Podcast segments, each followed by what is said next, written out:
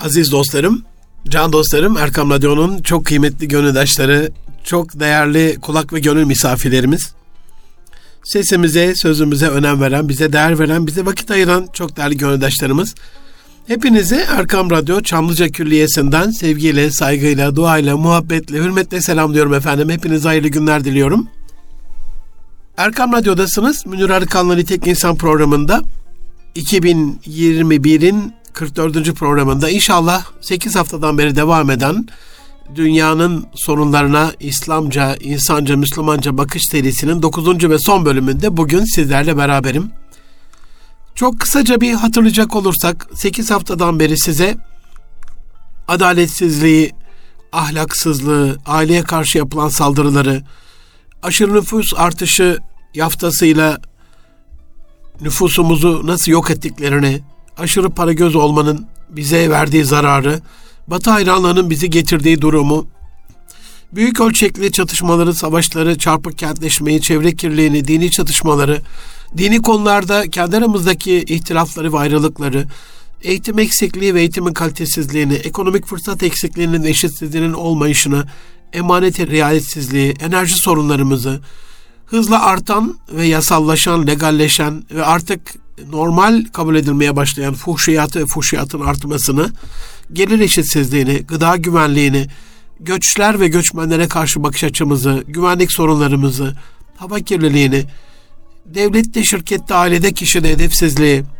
huzursuzluğumuzu iç, içte ve dışta, içilebilir su güvenliğinin hızla azalmasını, içilebilir su kaynaklarımızın hızla yok olmasını, kötülüklerin, bütün kötülüklerin anası olan içkiyi, alkolü ve bunun bağımlılığını, ifade özgürlüğünü, iklim değişikliğini ve onun yarattığı sorunları, insanlara yapılan, özellikle de Müslümanlara yapılan zulüm ve işkenceleri, ırkçılığı, İslam ülkeleri toplumsal otoritenin yok olmasını, işsizliği, kadim değerlere ve geleneğe bütün dünyada ve ülkemizde baş kaldırıyı, kamunun hesap verilebilirliği ve şeffaflığın olmamasını, yolsuzlukları ve kumar belasını anlattım 8 haftadan bu yana.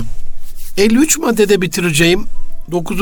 ve bu serinin son bölümünde aziz dostlarım özellikle yine dünyanın yaşadığımız sorunlarına dikkat çekmeye elimizden geldiğince dilimizin döndüğünce devam edeceğiz. Bu aynı zamanda 2021'in de başta söylediğim gibi 44. programı. Aziz dostlarım siyasal özgürlüklerin yetersizliği 42. maddede bunu 53 maddeyle bugün inşallah tamamlamış olacağım. En son hatırlayacaksınız 41. problem olarak sağlık sorunlarını geçen hafta ele almıştı. 42. madde siyasal özgürlüklerin yetersizliği ve siyasi istikrarsızlık ülkelerde, ülkemizde, e, İslam aleminde, dünyada yaşadığımız. Ben bu konuda inanın ne diyeceğimi bilemiyorum. Yaşadığım, gördüğüm, şahit olduğum olaylar karşısında yorumu ve değerlendirmeyi size bırakıyorum ama şunu söylemeden geçemeyeceğim. Ne bizim ülkemizde muhalefetin yaptığı muhalefettir ne de muhalif olanlara reva görülen şey e, demokrasidir, demokratlıktır. İki arada bir derede acayip bir haldeyiz. Özellikle şahit olduğum hukuk sisteminde birbirine zıt, taban tabana birbirine zıt uygulamalar, Türkiye'nin dışarıdan algısını ve içeriden kimyasını, kimyamızı bozuyor. Hatırlayın, Sayın Cumhurbaşkanımız e, Recep Tayyip Erdoğan belediye başkanı iken bir şiir okudu diye halkı sınıf, ırk, din, mezhep veya bölge farkları gözeterek kim ve düşmanlığa tahrik ettiği gerekçesiyle ki asla böyle bir şey yok.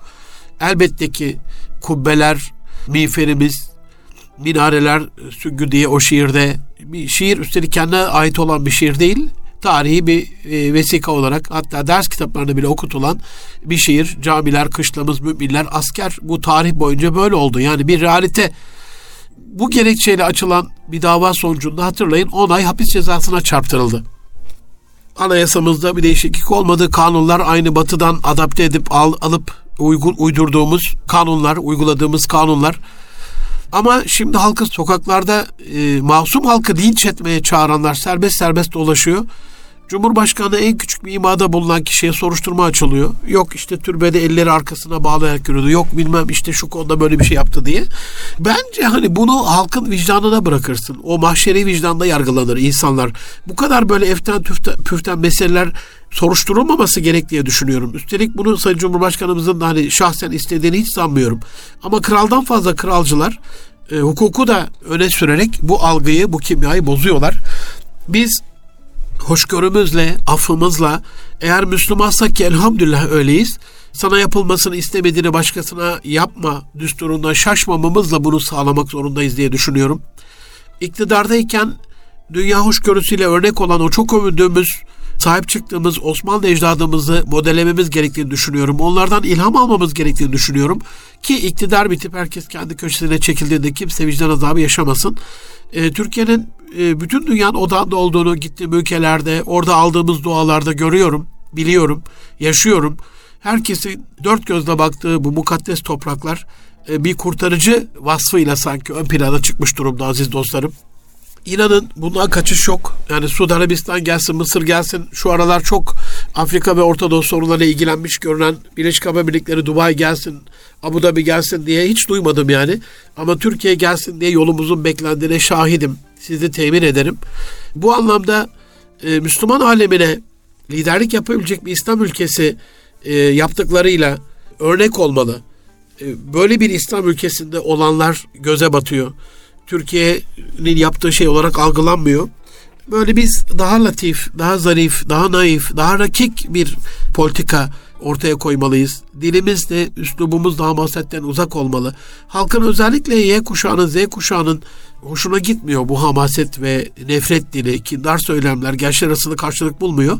Bir nükteden hazır cevaplılıkla, bir akıllı ustalıkla, bir latif bir nükteyle, nüktedanlıkla geçiştirilmesi lazım diye düşünüyorum. Bu böyle olursa daha fazla puan toplanabilecek. Böyle olursa İslam alemi biraz daha e, soluklanacak, nefes alacak diye düşünüyorum.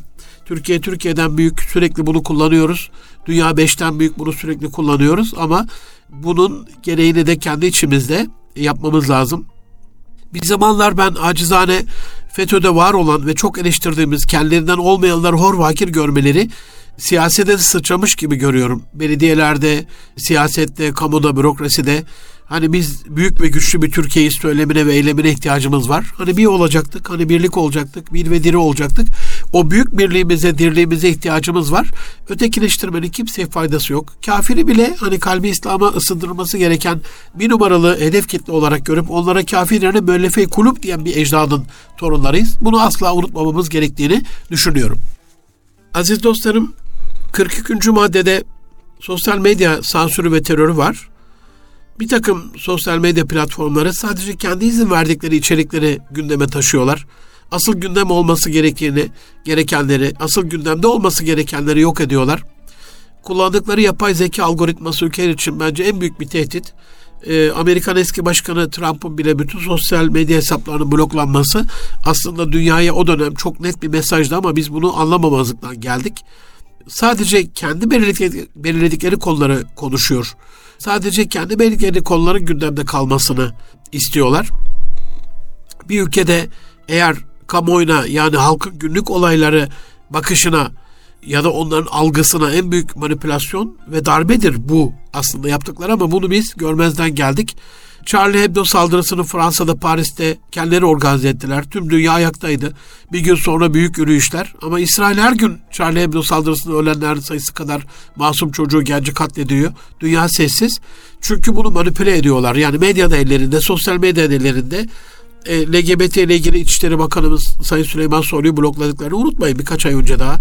E, Şeyh Cerrah'la ilgili İsrail'de yaptıkları o zulmü, bir mahalleyi ele geçirmelerini, mala mülke konmalarını, e, evleri işgal etmelerini unutmayın. Sansürlüyorlar. Gündemde değil ama orada bir hayat devam ediyor. Daha iki hafta evvel rahmeti rahmana kavuşan kaybettiğimiz Özdemir Bayraktar abimizin vefat günü haftasında o güzel ismini TT yaptırmadılar. Trending topik olmadı. Halbuki en çok konuşulan konuydu. Özellikle takip ettim 7 gün boyunca. Eften püften meseleler e, TT'ydi Türkiye'de. Bunun bir yapay zeka algoritmasıyla sadece benim dediğim konuları konuşabileceksiniz ya da ben e, sizin asıl konuştuklarınızı göz ardı ederek konuşmanızı istediğim şeyleri gözünüze gözünüze sokarım gibi benim dediğimden başka bir gündeminiz olamazı e, resmen dayattılar. Ben öyle görüyorum. Acilen bu konuda Türk İslam kucaklayan ama dünyayı da dışlamayan, aynı Çinli TikTok şirketini yaptığı gibi yani Çinli ama bütün dünyaya yayıldı. Çinli ama bütün Avrupa'da Amerika'da var.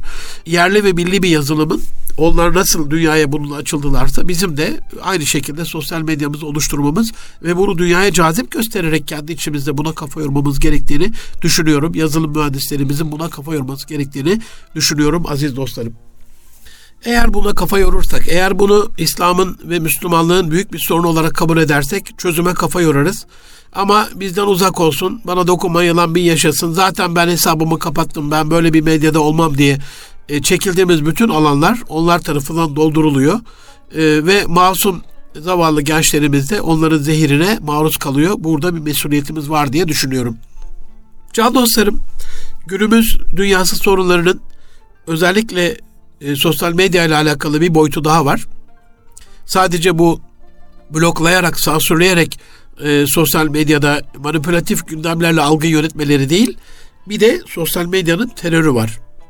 Bu da en az sosyal medyanın sansürü kadar e, zararlı ve zehirli. İçeriğin %86'sı yalan olan bu mecra bile bile beyinleri, zehirleri dumura uğratmaya, zehirlemeye devam ediyor ve biz buna bile bile lades diyoruz. E, şu andaki sosyal medya yalanlarına boğulmuş gençlerden bence oy beklemek hayal. Çok ilginç ve tuhaf. Böyle birisi bir yalan atıyor sonra hepsi bunun yalan olduğunu bile bile sanki doğru ve gerçekmiş, hakikatmiş gibi sahiplenip algıyı istedikleri şekilde yönetiyorlar. İstedikleri şekilde o kişiye karşı linç uyguluyorlar. Bir terör estiriyorlar. Açıklama yapılıyor. Mesela Diyanet İşleri Başkanlığımızla alakalı böyle bir linç yaptıklarında e, başkanlık makamı bir açıklama yapıyor. O orada duruyor. Ona rağmen onu yok sayarak birbirlerinin attıkları yalanlarla o iftirayı devam ettiriyorlar. Tamamen bilinç kültürü hakim. Dil iğrenç, üslup feci, tansiyon yüksek, sinirler gergin. Bu bu şekilde devam edemez. Gençlerimizi, neslimizi e, buna karşı korumamız gerekiyor diye e, düşünüyorum aziz dostlarım.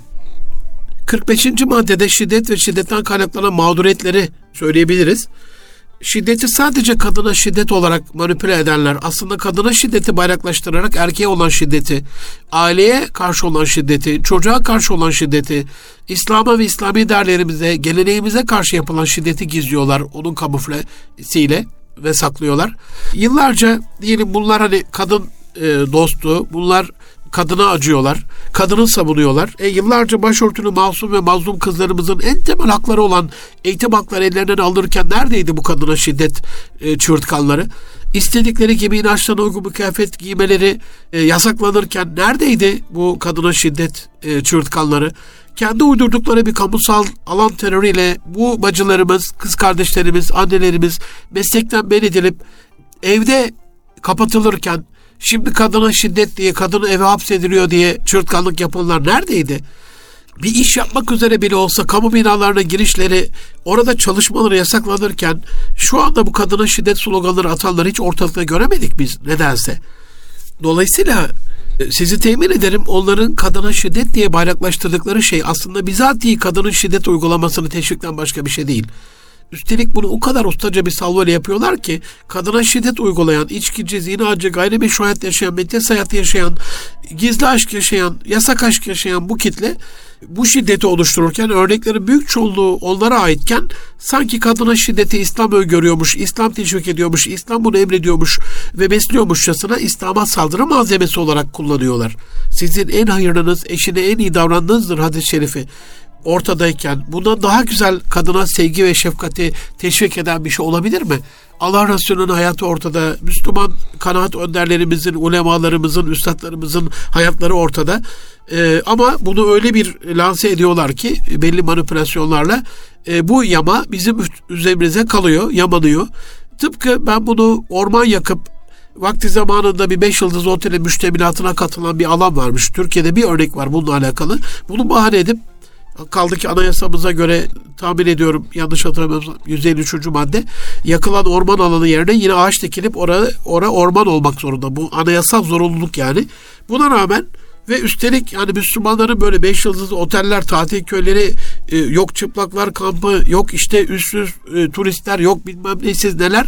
Bunlarla hiçbir alakamız olmazken ee, üstelik PKK Cehennemin Çocukları grubuyla ormanları göstere göstere sosyal medyada video paylaşıp paylaşa yakmasına rağmen Nerede bir orman yangını olsa bak yine orman yakıyorlar diye başta Cumhurbaşkanımız olmak üzere işte Orman Bakanımız olmak üzere Orman Genel Müdürümüz olmak üzere Orman Teşkilatı olmak üzere bu yama bu hafta bizim üzerimize e, kalıyor. Ben bunu da aynen İslam'a yapılan İslami kesime yapılan o saldırılara benzetiyorum.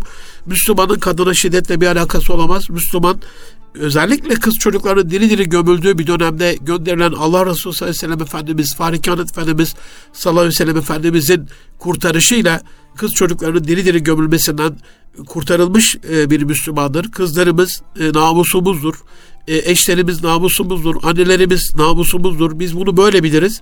Bu ülkede Kurtuluş Savaşı'nın zalim, zorba, işkenceci, katliamcı, soykırımcı Fransızların Kahramanmaraş'ta bir hamam çıkışında başörtülü kadınlarımızın, kızlarımızın, çarşaflı kadınlarımızın üstlerini açma yeltenmesiyle Sütçü İmam'ın sıktığı ilk kurşunla başlamıştır. Bunu asla unutmayalım. Biz böyle biliriz, namusu kutsal biliriz. Onun için böyle kadına şiddet yaftası bizim üzerimize sinmez, sinemez. Bunu da asla kendimize yakıştırmayız. Ama bunun bayraklarını yapanların da kadınla, kadın haklarıyla, e, kadına şiddete karşı olmakla uzaktan yakından bir alakası yoktur. Sadece bunu bayraklaştırarak oradan İslam'a bir saldırıyı öngörürler. Bu tuzağa da düşmememiz lazım. Şiddet nerede olursa kime karşı yapılmış olursa olsun bir adaletsizlik Müslümanın kalbinde bir yaradır ve bunu engellemek onun boynunun borcudur. 9 haftadır devam eden bu programımda da nerede bir kötülük gördüysek bunu elimizle, dilimizle, kalbimizle en azından buz ederek geçmenin erdemini sizlerle paylaşıyorum aziz dostlarım. Can dostlarım, dünyanın sorunlarının 46.sı 46. maddede terör, özellikle Batı'nın Hristiyan e, devlet terörü var.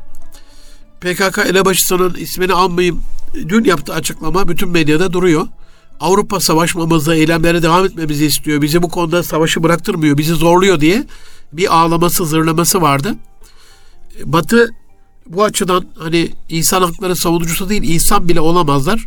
Yüzümüze baka baka teröristleri, terörü destekleyen bu hainlerin tek derdi Türkiye'nin güçlenmemesidir. Yerli ve milli hamlemizin başarısız olmasıdır. Yeniden o hasta adam rolüne, işgale hazır bir hale gelmemizdir. Savunma sanayinin başarısız olmasıdır. Milli şuurun yükselmemesidir. Batı hayranlığının artıp içki, kumar, alkol, fuhuş, bağımlılık gibi toplumu yok eden e, virüslerin yaygınlaşması ve Türkiye'nin onların müstemlekesi olmasıdır. Türkiye'nin toplumsal çöküşüdür. Tek dertleri budur. Şu anda aileye karşı yapılan saldırıların kökeninde de bu vardır. Son 30 yılda 20 milyon üstünde Müslümanı katlettiler. Ama cihadist diye, ekstremist diye, terörist diye bu hafta Müslümanların üzerine kaldı. Ve bizim maalesef ezik bakış açımızda da bu durum hep aleyhimize ilerliyor. İşte Osman Kavala'yı serbest bırakmalıymışız. Selahattin Demirtaş'ı serbest bırakmalıymışız. Batı kendi düşmanları neler yapıyor biliyor musunuz? Yani yapmadığı türlü işkenceleri bırakmıyor. Irak'ta daha geçen hafta düştü. Medyada paylaştım ben de Twitter'da bakabilirsiniz et müdür Arıkan'a. Ebu Gureyb'de sayısız masum Müslümanı işkencelerle katleden Gine Harper üstelik de yargılamıyorlar. Hani onlar direkt sokakta ne bulurlarsa toplaya toplaya suçsuz bir şekilde esir alıp mahkum ettikleri Iraklara yaptığı işkenceler basına sızdı. Kemikleri kırarken, yüzünü yakarken, Müslüman bir masum zavallı kişiyi vücudunu paramparça lime lime doğrarken resimler sızdı basına. Sonradan CIA'nin başına getirdi. Bu kişi o zamanların askeri Gina her işkence yaptığı masum Müslümanın yanında soysuz ve ahlaksız bir şekilde gülümseyerek sırıtarak zafer işareti yapıp poz veriyor. Şimdi bunu bir düşünün aziz dostlarım. Allah aşkına bir düşünün. Bu esir, işkence yapılan esir Osman Kavala olsaydı, işkence yapan kişi de Hakan Fidan olsaydı MİT Başkanımız, dünyada neler olurdu? Yani Batı'nın yaptığı bunca alçaklıkta dünyada bir şey olmuyorsa, yaprak bir yerinden kımıldamıyorsa bu Müslümanların ezikliği ve sessizliği dolayısıyla nedir yani? Amerika ve İngiltere Başkanı'nın konuşması basına sızdı işte birkaç sene evvel. 11 Eylül saldırılarıyla Irak'ın hiçbir ilgisi yok. Irak'ta kimyasal biyolojik silah, kitle silahı yok. Ama saldırmak, işgal etmek, kaynakları oradan hortumlamak, sömürmek için bunu kullandılar. Yalan söyledik dediler. Ondan sonra Müslüman nasıl terörist oluyor ben bunu anlamakta zorluk çekiyorum yani. Batı'nın kıyamete kadar hiç bitmeyecek ve hatta artarak devam edecek haç zihniyetini çok iyi tanımamız gerekiyor. Bunu çocuklarımıza anlatmamız gerekiyor. Kriteri Allah koymuş aziz dostlarım o kadar. Sen onların dinine tabi olmadan senden asla razı olmazlar. Dolayısıyla Müslümanlara batının bakışı her zaman böyledir. Her zaman böyle olmuştur. Bundan sonra da böyle olacaktır. Onlardan merhamet dilenmemize, el avuç açmamıza hiç gerek yoktur. İzzetli olduğumuz sürece Allah dininin sahibidir. Allah kulunun sahibidir. Allah dünyanın, evrenin, kainatın sahibidir. Onun gözleri önünde oluyor bütün olaylar. Yeter ki biz yapmamız gereken şeyleri yapalım. Can dostlarım 47. sorun en büyük sorunlardan bir tanesiyle toprağın kalitesiz hale gelmesi. Toprak degradasyonu deniyor buna. Toprakların e, fiziksel olarak degrade olması, e, kimyasal biyolojik özelliklerini, verim gücünü olumsuz yönde etkileyecek düzeyde bozulmasını ifade ediyor. Toprakta aşırı kimyasal kullanımı, aşırı gübre kullanımı, sulama ile ilgili sorunlar, kullanımla ilgili sorunlar. O yıl verim artırsa da sonraki yıllar azalıyor. Ve en son gübren kadar verim alıyorsun topraktan. Toprak besleme özelliğini yitiriyor. Toprak vasfını yitiriyor. Bütün Karadeniz toprağının özellikle çayda böyle olduğu söyleniyor. Çok acı bir gerçek ama her yıl Hocam hep sorunları söylüyorsun. Çözüm ne diyebilirsiniz? Arada çözümlerden de bahsediyorum. Her yıl milyarlarca ton organik çöp boşu boşuna yok ediliyor. E, bunu sistematik bir şekilde organik gübreye dönüştürüp toprakla buluştursak fena mı olur aziz dostlarım? Ben batıda görüyorum evsel atıkları gübreye dönüştüren mutfak içi e, tezgah veya ankası ürünler var. Ne olur yani bizde de bir üniversitemiz buna kafa yorsa atla deve değil basit bir karıştırıcı ayrıştırıcı ve havalandırma sistemi bu kadar başka değil yani çok mu zor toprak yoksa vatan yok İnşallah bu konuda bizim de bir Selçuk bayraklarımız e, çıkar. Rabbim bir Selçuk bayraklarını toprağa sahip çıkmasıyla alakalı gönderir ve bu konuda ürünler yapılır. Geri dönüşüm sektörü teşvik raporuna göre bu 2020 raporu Türkiye'de yerleşim birimlerine yılda yaklaşık olarak 10 milyon ton geri dönüştürülebilir nitelikte evsel atık toplanıyor. Ancak bunun 7-8 milyonu 7-8 milyon tonu çöp sahalarına gömülü vaziyette yok oluyor. Atıl bir şekilde kullanılmadan. Yazık değil mi? Yani bunu bir şekilde inanın hani e, bahçede kullandığımda hiçbir gübreye gerek kalmadan bu evsel atıkların gübre olarak kullandığım yerlerde toprağı o kadar verimli hale getirdiğini, topraktaki organizmaları o kadar çok canlandırdığına şahit oluyorum ki yüreğim acıyor yani bunu neden e, bir kurumumuz, bir şirketimiz, e, bir üniversitemiz düşünmez bu konuda bir arge yapmaz. Sadece bir şirkette, tekstil şirketinde iki varil öğle yemeği atığının artığının atıldığına şahit oldum. Kurumlarımızı bir düşünün böyle milyonlarca şirketimiz, yüz binlerce fabrikamız var, okulumuz var, kamu kurumları var, hastaneler var. Yani sadece evsel atık olarak baktığımız şey mutfaklarda kullandığımız organik atıklar değil bir de bu yemek atık, atıkları ve atıkları var. Yani bunu tekrar içinde sayısız vitamin olan işte yine yiyoruz yemekleri içinde vitamin var diye. Sürekli vitamin ve mineral katkısı olarak bunları görüyoruz. Aynı şekilde yemediğimizi kullanılabilir olanı tabii ki topla dağıt değilsin ağıt diye Mehmet Tekerlek abimiz gibi Gaziantep'te on binlerce aileye topladığı gıdaları ulaştıran o isimsiz kahraman ya da ismiyle müsemma kahraman abimizin yaptığı gibi ulaştırabiliriz ama kullanılabilecek durumda olanları da toprakla buluşturup toprağın verimini artırabiliriz. Bu konuda da ne olur imdat diyorum bu imdat çağrımı duyacak olan akademik camiaya, üniversitelerimize, bu konuda çalışacak olan kurumlarımıza e, bu sorunun büyüklüğünü dilim döndüğünce, sesim yettiğince arz ediyorum. İnşallah ehil bir kişi çıkıp bu soruna çare olur diyelim. Can dostlarım, dünyanın yaşadığı, ülkemizin yaşadığı en büyük sorunların başında elbette trafik sorunları da geliyor. Bir ülkenin ben toplumsal olarak kalitesinin trafikte birbirine olan muamelesinden müteşekkil olduğunu sizi temin ederim. Ben buna inanıyorum, bunu söylüyorum, bunu savunuyorum. Yani medenilikse, gelişmişlikse, uygarlıksa trafikte belli oluyor. Özellikle benim 4S dediğim saygısızlık, seviyesizlik, sabırsızlık, sevgi yoksulluğu e, ve buna kuralsızlık ve empati yoksulluğunu etkilersek hani ben geçemiyorum o da geçmesin ben bekliyorum o da beklesin mantığı empati yoksulluğuyla karşıdan gelene yol vermemek trafiğin kuralsız olması belli kurallara toplumsal olarak mutabakat sağlamadan uymamamış e, olmamız uymamamız çok büyük bir sorun olarak devam ediyor. Bunun milyarlarca dolarlık trafik çilesinin, trafikte beklemenin, fosil yatık yakıtların tüketilmesine, bunun dünyanın e, çevre kirliliğine maruz kalmasına, ekonomik olarak bize belli bir gelir kaybına e, ulaştırmasına, israf haramsa hem yakıt israfı hem de en büyük kaynak olan zamanın israfına yol açtığını söylememe gerek bile yok. Bunu biliyorsunuz zaten. Ne olursunuz bu konuda kurallara azami düzeyde uymaya devam edelim. Ola ki ben bir yanlış hareket yaptığımda isteyerek ya da istemeyerek en azından arkamda kul hakkına sebebiyet verdiğim kişilerin geçmişlerine rahmet olsun diye bir Fatiha okuyorum. Küçük bir şerit değiştirme bile arkada e, dakikalarca bir trafik keşmekeşliğine vesile olabiliyor. Allah korusun bir ambulans yaklaştığında buna bile bile ya da bilmeden yol vermemek, kenara çekilmemek, onun önünü açmamak bir canın yok olmasına vesile oluyor. Dolayısıyla hani emniyet şeridini kullanmamakla ilgili EDS'nin trafik kurallarının tabelaların bize öngördüğü çerçevede trafikte seyretmemiz gerektiğini tekrar hatırlatmak istiyorum. İnşallah kendi yolda bir kültür oluşur, bir saygı, bir seviye, bir sabır, bir sevgi Allah muhabbet lütfeder, bahşeder, yaratır.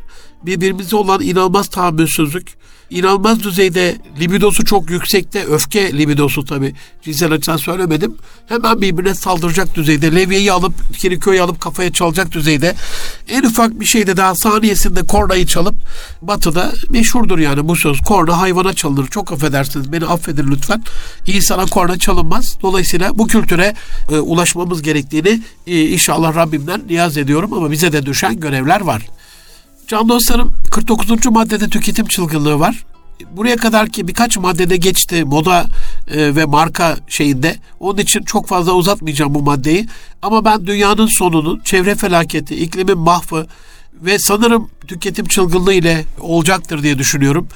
İklimin mahvedilmesi, yok edilmesi, değiştirilmesi, e, çevre felaketi, e, tüketim çılgınlığından ortaya çıkacaktır diye düşünüyorum. Gerekmedikçe tüketmememiz gerektiğine inanıyorum. Her tükettiğimiz malzemenin dünyaya negatif bir etkisinin, yok edici bir etkisinin olduğuna inanıyorum. Tekrardan o sade ve güzel hayata dönmemiz gerektiğine inanıyorum.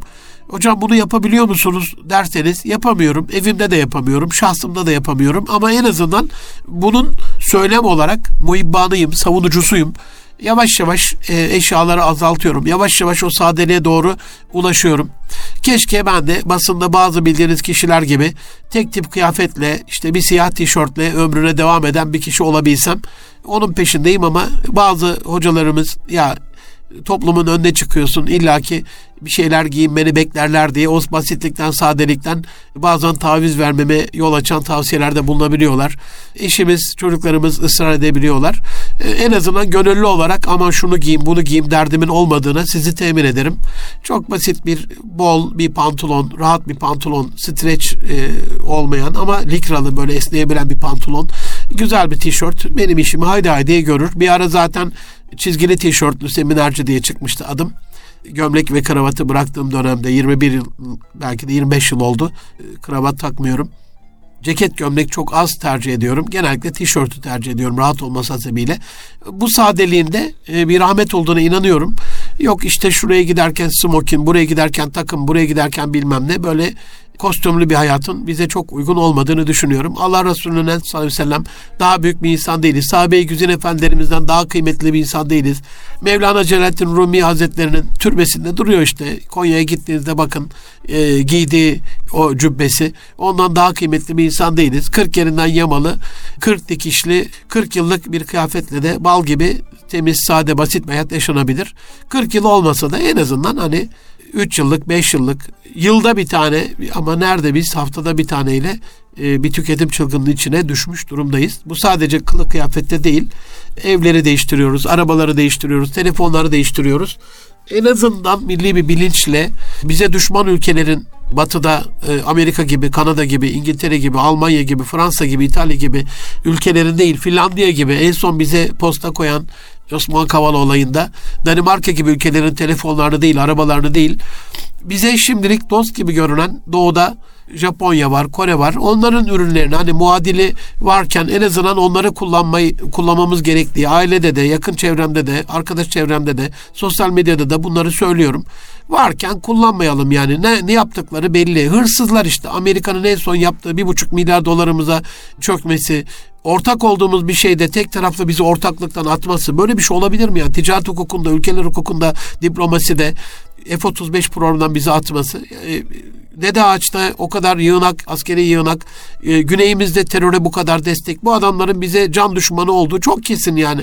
Hala niye ben onların telefonunu, onların bilgisayarlarını, onların arabalarını kullanayım aziz dostlarım? Yani bu içimde bir yara muadili varken en azından şimdilik hani Çin'in de yaptığı belli zulümler var ama ehvenişer diye de bir şey var. Doğu'nun ürünleri özellikle Japonya ve Kore başta olmak üzere hadi olmadı Çin'in ürünleri ehvenişer adına tabii ki orada Doğu Türkistan'da Uygur Türklerine yaptığı mezalim ve katliam o notumuzu alıyoruz. Ama Amerika'ya ve Batı'ya karşı AB ülkelerine karşı kıyasladığımızda çok daha farklı bir müttefik gibi görünüyor. Rusya, Çin belli düzeyde Hindistan onların da Müslümanlara yaptığı katliamların farkındayız. Japonya ve Kore. Aziz dostlarım, can dostlarım 50. maddede Allah'ın yarattığı türlerin soylarının tükenmesi, Allah'ın yarattığı hiçbir tür sebepsiz değil. Dünyada her yıl 30 bin tür yok oluyormuş. Bilim insanlarına göre gezegenimiz bugüne kadar 5 büyük kitlesel yok oluş yaşamış. Ve bu dönemlerin her birinde canlı türlerin en az %70 yok olmuş. Şu anda 7. büyük kitlesel yok oluş evresindeyiz diyorlar. Özür dilerim 6. E, büyük kitlesel yok oluş evresindeyiz diyorlar. 6. dönem bugüne kadar yaşanan 5 büyük kitlesel yok oluştan çok daha e, hızlı devam ediyormuş. 13 yıl gibi kısa bir sürede 170'ten fazla tür tükenmiş. Tahminlerin aksine bu 170 türün tükenmesi 25 kat hızlı gerçekleşmiş. Yani 10 bin yılda kaybolması gereken 400'den fazla omurgalı son bir asırda yok olmuş. 10 bin yıl nerede, 100 yıl nerede? Harvardlı biyolog Wilson'un, Doktor Wilson hesaplamasına göre saatte 3 tür yok oluyormuş. Yılda 30 bin canlı türü sonsuza değin kayboluyormuş. Allah'ımız sebepsiz, hikmetsiz, faydasız bir şey yaratmıyor. Allah'ın bizim için yarattığını korumak, emanete ihanet etmemek adına bir vecibemiz. Allah bu dünyayı yaratırken türleri de ona göre bir zenginlik, bir çeşitlilik olarak, bir rahmet olarak bizim için yarattı, bizim emrimize verdi. Hiçbir şekilde sebepsiz, hikmetsiz, faydasız bir şey yok. Bu Allah'ın sünnetullahına, adetullahına ters. Bu anlamda nasıl ki biz küçücük bir şey bile alsak bir emanet komşumuzdan, akrabamızdan, arkadaşımızdan, şirketten onu muhafaza ediyoruz, koruyoruz. Allah'tan aldığımız dünyayı da aynen o titizlikle, hassasiyetle korumamız gerektiğini ve soyların tükenmemesiyle alakalı Müslümanların da bir şeyler yapması gerektiğini söyleyeyim. Aziz dostlarım, can dostlarım, Erkam Radyo'nun çok kıymetli muhibbanları, dinleyenleri, dünyanın sorunlarında tabii ki her bir sorun birbirinden önemli, her bir sorun birbirinden öncelikli. Sıralamaya koymak mümkün değil ama uyuşturucu, uyuşturucu ile bağımlılık ve bunun ticareti de çok büyük sorunlardan bir tanesi. Happy Topo kainatta, evrende bilinen 13.7 milyar yıllık bu büyük evrende bir gezegen var içinde hayat olan. Burada da 7 milyar insan var ve bunun 250 milyonu uyuşturucu bağımlısı. 28'de biri uyuşturucu bağımlısı. Yani her 28 kişiden bir tanesi düz olsun yuvarlayalım 30 kişiden bir tanesi uyuşturucu kullanıyor. Bunun annesini, babasını, akrabasını, arkadaşını, eşini düşündüğünüzde 30 kişinin en azından onu bundan etkileniyorsa her 3 kişiden bir tanesi uyuşturucunun bağımlılığından kaynaklanan bir sorunu, bir derdi, bir çileyi çekiyor ve yaşıyor demektir. Danışanlarımdan bir hanımefendi, hocam bir kamyonun altından ölüsü gelsin diye her sabah dışarı çıktığında dua ediyorum arkasından evladımın dediğinde şoka uğramıştım. Ama yakinen incelediğimde, izlediğimde de bunun bir hakikat olduğunu görmüştüm. Dayanılır gibi değil, dayanılır bir çile değil. Allah e, kullanana da o kullananların akrabası olan, anne babası olan, eşi olan, e, çocuğu olan insanlara da yardım etsin, yardımcısı olsun onların. Can dostlarım, Birleşmiş Milletler 2020 uyuşturucu raporuna göre dünya uyuşturucu ticaret hacmi 1 trilyon doları geçmiş. Uyuşturucu ve Suç Ofisi 2020 raporuna göre tüm dünyada madde kullanımı artmış. Geçtiğimiz yıl 585 e, bin hani küsuratı bırakalım 600 bin diyelim dünyada kişi uyuşturucudan ölmüş. Türkiye'de de bu yaklaşık 500 civarı 347 e, olmuştu en son biraz düşüyor biraz artıyor 500 e, canı kaybediyoruz. Pandemi sürecinde bu tabi uyuşturucu kullanımı artmış. Türkiye 2019'da 19 tonla dünyada en fazla eroin geçiren ikinci ülke olmuş İran'dan sonra. Bu bizim bir ayıbımız. Ben acizane uyuşturucu kullanıp sonradan bundan kurtulmuş gönlü güzel dostlarımızla yaptığım röportajlarda, konuşmalarda, görüşmelerde onlardan aldığımız bilgiye göre hani nasıl oluyor onu merak etmiştim. İlk nasıl başlıyor? Nereden böyle bir e, temayül, eğilim oluyor? Uyuşturucu en çok çocuklarının her istediğini yerine getiren, el bebek gül bebek e, çocuk yetiştiren, has kültürü içinde deneyecek ve ulaşacak başka bir hazı kalmayan çocukların gençlerin denediği bir illet oluyormuş. Anne babalara bu konuda aman dikkat diyorum canlar ne olursunuz. Hayatın zorlukları var. Bu adetullah, sünnetullah, sıkıntılar var. Bu Allah'ın takdiri. Hayatta sabır diye bir şey var, tahammül diye bir şey var. Hayatta her şey istediğiniz şekilde olmuyor. Belli bir sırası var, oluş sırası var. Kün feye kün, ol der ve olma sürecine girer. Kün fekan değil, ol der ve olur değil. Ol der ve olma sürecine girer. Allah bir evreni altı günde yarattığını buyuruyor. Tabii ki ol der ve olur amenna ama her şeyin de bir fıtratı var. Ateşin tadını yanarak öğrenmeli çocuklarımız. Deneyerek öğrenmeli, tecrübe ederek öğrenmeli. Yoksa cısmız anlamıyorlar. Bu ortak aklı kullanmayalım. Tecrübeyi hiç göz ardı edelim anlamına gelmez. Ama bir şey alacaksa hani ateşin tadını yanarak öğrenmek derken bile bile gidip sobaya ellemesini kastetmiyorum ama bir şey alacaksa çabalamanın, ona ulaşmanın, onu elde etmenin belli bir sünnetullah'a, adetullah'a göre olduğunu, bir sürece göre olduğunu, belli çileleri çekerek, külfetlere katlanarak, tahammül ederek e, nimetlere ulaşmış olacaklarını anlamaları gerekiyor. Öyle istediğin, her istediğin hemen önünde bir tek o cennette oluyor. Burası dünya. Dünya şartlarında bir şeyi kazanmanın ne anlama geldiğini çok e, iyi anlatmamız lazım. O külfet dediğimiz şeyin, o çile dediğimiz şeyin aynı vücut geliştirirken kaslarımızı geliştirmek gibi acıya tahammülün sonucunda bize lütfedilen yeni yeni lifler kaslarımızı e, geliştiriyor, bizi daha sportif bir hale getiriyorsa aynen öyle. Allah'ın koyduğu kurallar çerçevesinde de ders çalışırken çektiğimiz o çile başarı nimetine kavuşmamızı sağlıyor. Spor yaparken çektiğimiz o çile, o acı kaslarımızın gelişmesini sağlıyor. Dünya hayatında çektiğimiz belli çilelerde bizi olgunlaştırıyor, tecrübe sahibi yapıyor. Buna e, inşallah e, dikkat edelim. Aziz dostlarım, 52. madde yoksulluk. Zenginliğin yol açtığı bir hastalık, yoksulluk. Zenginler mal biriktirmeye başladığında, paraları saymaya başladığında, bunları insanlardan, insanlara vermeye, vermekten imtina ettiklerinde fakirlik ve yoksulluk başlıyor. İngiltere merkezli düşünce kuruluşu Oxfam, Davos zirvesi öncesinde bir rapor yayınlamıştı. Dünyada 2153 milyarderin serveti dünyanın en fakir 4.6 e, milyar insanın toplam servetinden daha fazlaymış. Yani küsuratları yok edelim 2000 e, kişi 5 milyar insandan daha fazla e, servete sahip.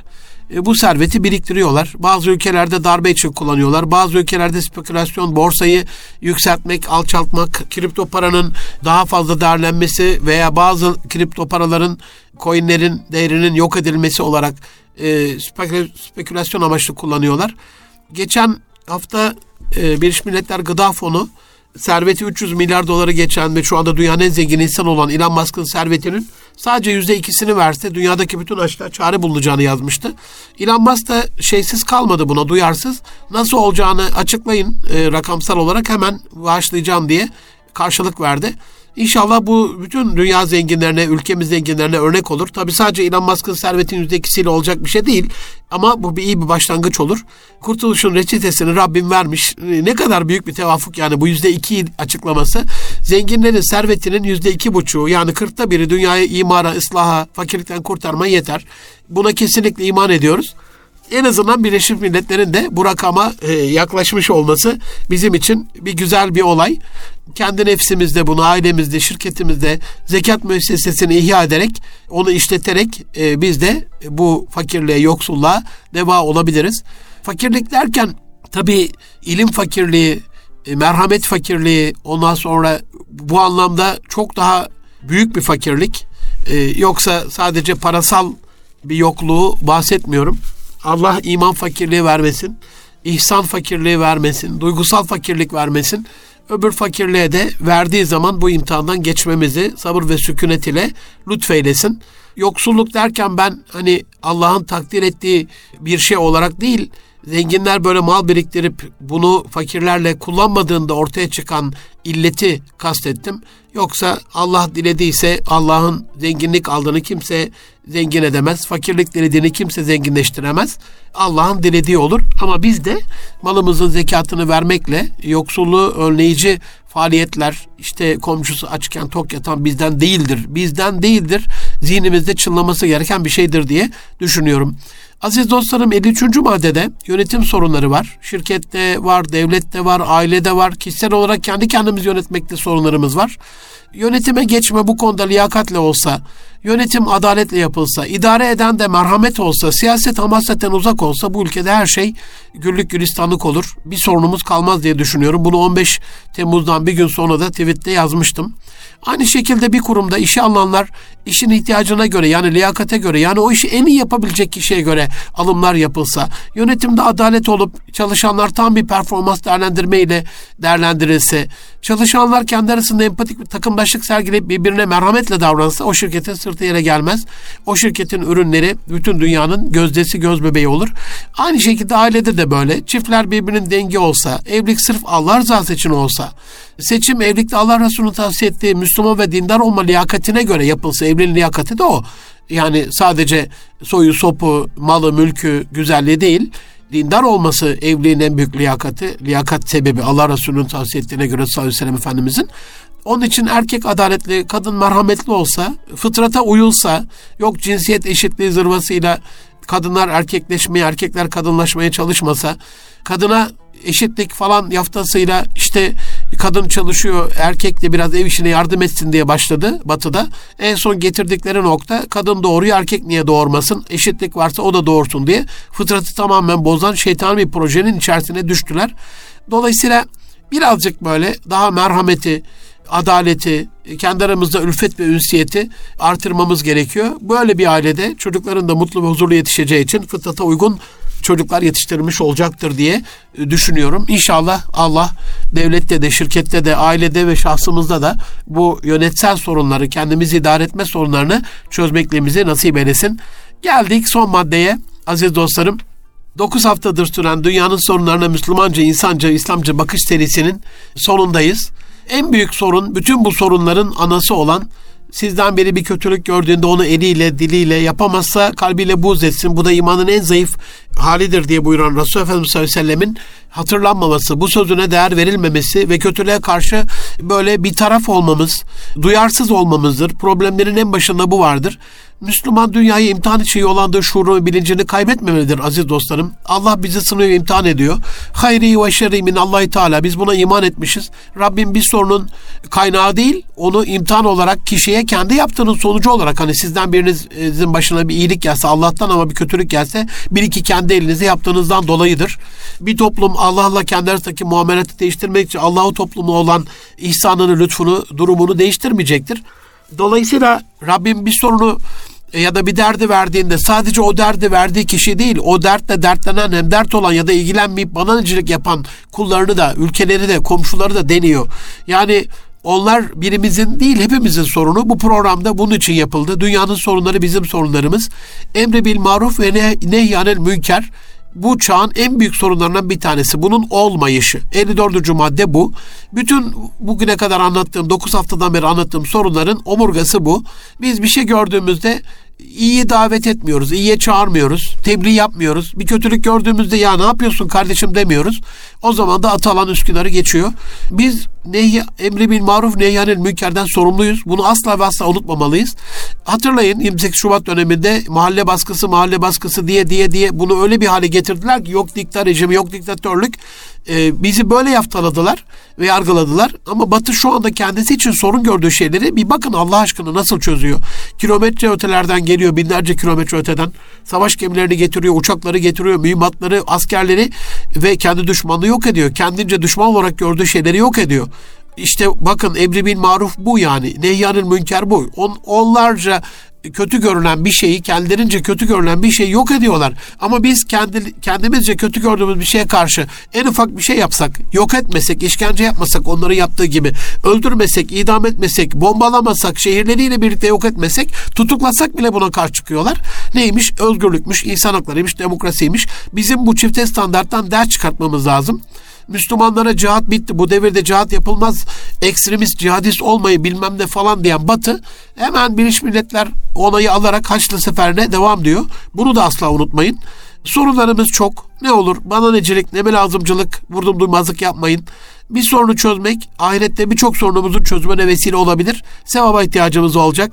İmanın en alt seviyesidir. Yolda geçenlere eza veren bir şeyi ortadan kaldırmak, oradan almak. Ne yapabiliyorsak elimizden geldiği kadar, gücümüz yettiği kadar, neye vesile olabiliyorsak sesimizi duyurduğumuz kadar yeter ki duyarsız olmayalım aziz dostlarım. Böylece 9 haftadan beri size sunmuş olduğum dünyanın sorunlarına, günümüz sorunlarına, Türkiye'nin, alemi İslam'ın sorunlarına, insanca, Müslümanca, İslamca bakışın, bakış serisinin sonuna geldik. Hepinizi elimizle, dilimizle, gücümüzce, duamızca bir sorun gördüğümüzde bunu halletmeye, bir sorunun ortadan kalkmasıyla alakalı e, en azından dua etmeye ya da o sorunun oluşmamasıyla alakalı iyiliği bütün dünyada yaymaya ve bu konuda seferberliğe davet ediyorum. İnşallah e, sorunlarınızın insanca, İslamca, Müslümanca çözüldüğü, dertlerinizin giderildiği, dertlere de deva olmaklığınızın arttığı bir gelecek diliyorum. Hoşçakalın, Allah'a emanet olun efendim.